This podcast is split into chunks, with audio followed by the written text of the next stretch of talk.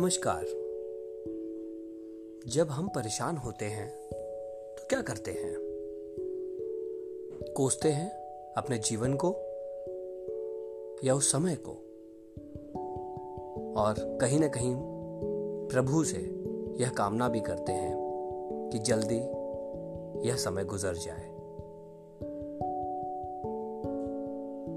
ऐसा क्यों होता है? क्यों हम अपने आप को बार बार इतना दुखी, इतना अपने आप को विलीन कर लेते हैं कि हमें अपने ऊपर ही खुद का, खुद पे भरोसा उठ जाता है। कई बार ऐसी बातें हम सब अपने जीवन में आस पड़ोसी अपने परिवारजनों के बारे में जब सुनते हैं तो मन दुखी होता है। कुछ ऐसे ही कहानियों, ऐसे सारांश जो मैंने कभी अखंड ज्योति में पढ़ी, उसका सारांश लेकर मैं अंकुर शरण आप सबके सामने आ रहा हूँ। मुझे आशा है कि यह छोटी सी कहानी आपको कहीं ना कहीं हौसला देगी, क्योंकि आपको यह बात हमेशा स्मरण रखनी है कि रुकावटें और कठिनाइयाँ आपकी हित चिंतक हैं। वो आपकी शक्तियों का ठीक ठीक उपयोग सिखाने के लिए है। जो भी आपके मार्ग में कंटक जो आते हैं, उसे हटाने के लिए है। वे आपके जीवन को आनंदमय बनाने के लिए है। क्योंकि जिनके रास्ते में अगर रुकावटें ही नहीं आई तो वे जीवन का आनंद ही नहीं जानते। उनको ज़िंदगी का स्वाद ही नहीं आया। जीवन का रस उन्होंने ही चखा है, जिनके रास्ते में बड़ी बड़ी कठिनाइयाँ आई हैं। आपने भी सुना होगा। वे ही महान आत्माएँ कहलाए हैं। उन्हीं का जीवन जीवन कहला सकता है। तो आप उठिए, उदासीनता त्यागिए, प्रभु की ओर देखिए।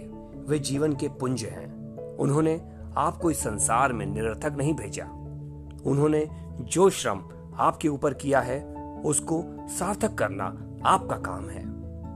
यह संसार तभी तक दुखमय दिखता है जब तक हम इसमें अपना जीवन होम नहीं करते।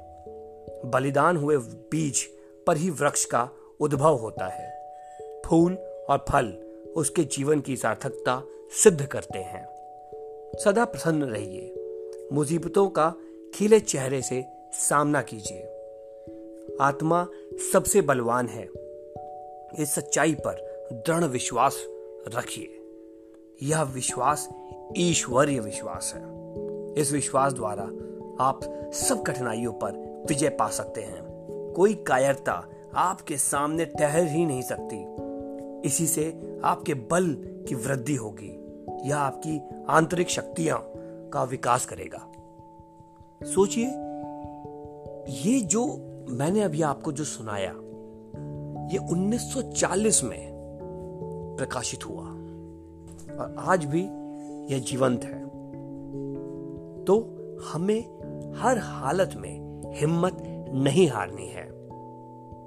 मैं आशा करता हूँ, आप भी हिम्मत नहीं हारेंगे और जो भी आपके इर्द गिर्द लोग हों, जो कहीं ना कहीं हताश हैं, उन्हें यह कहानी, ये प्रेरणा भरी कहानियाँ सुनाइए, उन्हें भेजिए। और अगर आपको लगता है ऐसी कोई कहानी जो प्रेरणा दे सकती है, उन्हें हमसे साझा कीजिए। मुझे इंतज़ार रहेगा। आपका तरु मित्र अंकुर।